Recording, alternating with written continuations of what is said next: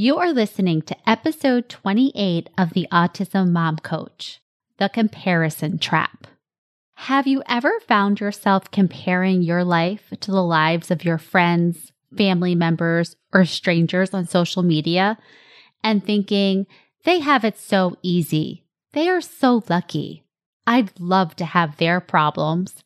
And then almost immediately being hit with a wave of guilt and thinking, I shouldn't be judging other people. It's not right. I shouldn't compare myself to others.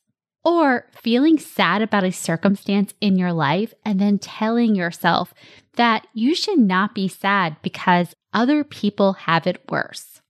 Well, if you've ever found yourself here, you, my friend, are in the comparison trap.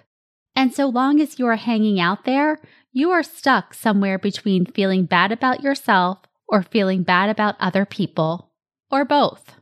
Not a great place to be, but one that we find ourselves in so often. Here is the good news. The more you learn how to manage your mind, the better you will get at avoiding this trap, or at the very least, not staying stuck in it. Keep listening to learn more. Welcome to the Autism Mom Coach, a podcast for moms who feel overwhelmed, afraid, and sometimes powerless as they raise their child with autism. My name is Lisa Candera. I'm a certified life coach, lawyer, and most importantly, I'm a full time single mom to a teenage boy with autism.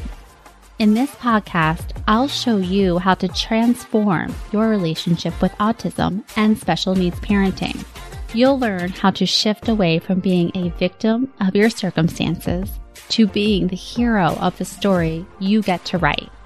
Let's get started. Welcome to another episode of the podcast. I hope you are doing well. And for those of you with school age children, I hope the transition from summer to school year is going well. This has been a really strange September for us. We are out of state while my son attends a program, and I'm finding myself really exhausted, which I find odd in some ways because I'm not at home. There's not much cleaning at all to do, and I have less things to do in some sense. But although in some ways I have less to do, I think it's the emotional labor of the program and some of the decisions I have been making lately that has just left me exhausted. And it's in times like this when I'm already feeling depleted, when I'm already feeling afraid and nervous about whether this program is going to work, that I find myself more susceptible to comparing myself and my situation to other people, and not in a good way. Tell me if some of these thoughts are familiar to you. Thoughts like, other people are so lucky. They have it easier. This is not fair. And then almost immediately, the pendulum swings and I start scolding and judging myself for comparing myself to other people and telling myself that I have no right to be upset since there are other people who have it even worse. These are examples of two types of comparison. The first is compare and despair, which is basically like, other people have it better than me, or it must be nice. And then there's comparative suffering, which is like literally ranking pain. My pain is not as bad as someone else's, or my pain is worse than someone else's. The end result of both forms of comparison is more suffering for us. No good, right?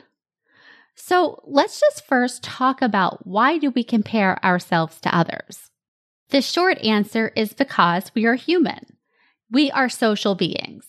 Comparing where we stand in relationship to other people is deeply embedded in our biology.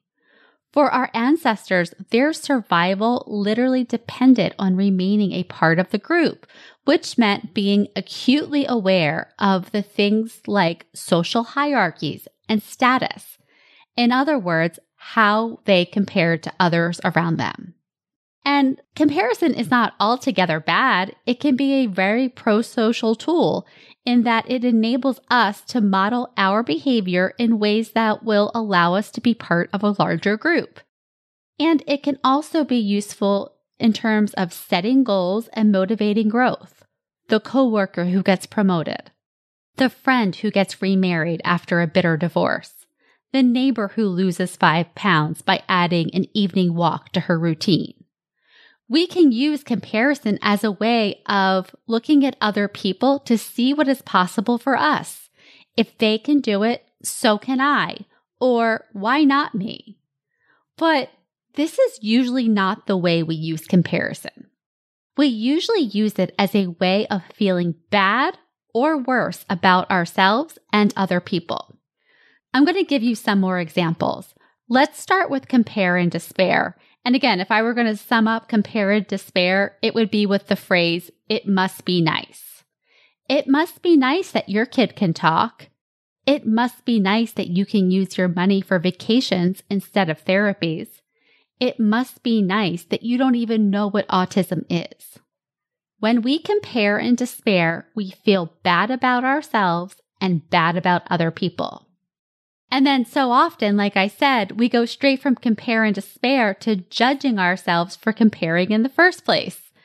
This is the comparison trap. You feel bad about yourself, you judge other people, you judge yourself. And then there is comparative suffering, which again is the act of ranking pain. And I would sum this up as the quest to determine who has it worse or who has the right to be sad. Some examples. I should not complain about my son's constant looping. At least he can talk. Some parents of autistic kids would love to have this problem. I shouldn't be sad that my son is missing his freshman year at school. At least we got to be here in the first place. Some people don't even get that opportunity. Or they have no right to complain. Their kid is high functioning and can talk. My child is severe and nonverbal. Do you see it? In both these instances, we are judging ourselves, we are judging other people, and we feel terrible. Even if we feel slightly better because we aren't as quote unquote bad as someone else, or we believe we are doing it better than someone else, that lasts for about a second until we are hit with a wave of guilt and judgment. So these types of comparison, there is no upside. There is no growth here. We are staying stuck in our sadness, fear, resentment, or whatever it is, and we are creating even more disconnection in our lives. And to top it off, none of this does anything to change whatever we are upset about. Me resenting other people whose kids are starting their freshman year of high school isn't doing a darn thing to ease my sadness, and it doesn't change the facts of the situation. It's just creating more misery for me. And then telling myself I have no right to be upset because my kid is high functioning, well, that's another shit sandwich too. When you are telling yourself that your emotions don't matter, that other people have it worse, you don't only get to feel sad, you get to layer in some guilt and judgment too. Again, no upside. So let's talk about what to do when we find ourselves getting pulled into the comparison traps. Notice. Always. Notice it first. Now, not only is comparison deeply rooted in our biology, it is also a well practiced habit. So the first step always is to notice when and how am I comparing myself to others? What am I telling myself? How am I talking to myself about this? Next, acceptance. This means after you notice what you are thinking and what you are feeling, that you then don't jump to judging and guilting yourself. Just acknowledge the thoughts and feelings and allow them to be there without judgment. And then finally, self compassion. When we are in the comparison trap, we are not being kind to ourselves at all. We are diminishing our own pain and we are judging ourselves for having it. What would it be like in these moments of suffering when you are comparing your life to the perfect lives you believe your friends are living, or when you are telling yourself that you shouldn't be sad and that you should be grateful because other people have it worse? What if in these moments you just showed yourself some love and compassion? If you noticed your own pain and offered yourself support? Would it take the pain away? No, but it would likely ease it. And above all, you would not be layering your pain with additional suffering that comes when you compare yourself to others. So, how to do this? Back in episode 26, I talked about self compassion breaks. This is when we take a moment to notice our own suffering and to provide ourselves with care and support. So, there are three parts of the self compassion break. The one is the awareness, the noticing. The second is to recognize the common humanity. And the third is to offer ourselves support. So this could look like this is a moment of suffering. This is really painful for me. This is difficult. And then second, of course I feel sad or scared or whatever it is. Anybody would. And then the third, may I be kind to myself right now. May I allow myself to feel this emotion without judgment. So when you do this, you can take a couple of deep breaths, put your hand on your heart, slow things down, and become present for yourself. Because when we're comparing ourselves to others, we create disconnection, not just with the other people, but with ourselves. We are quite literally in their business and out of our business. And so when we practice self compassion, we put ourselves back in our own business and in charge of supporting ourselves first.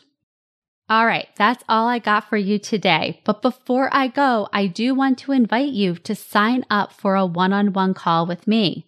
If you want to compound the benefits that you've been getting from listening to this podcast and implementing some of the tips and tricks that I teach you, you can explode your growth by working with me one on one. So if this is of interest to you, now is the time. Set up a call and let's talk. Thank you so much, and I will talk to you next week. Thanks for listening to the Autism Mom Coach. If you want more information or the show notes and resources from the podcast, visit theautismmomcoach.com. See you next week.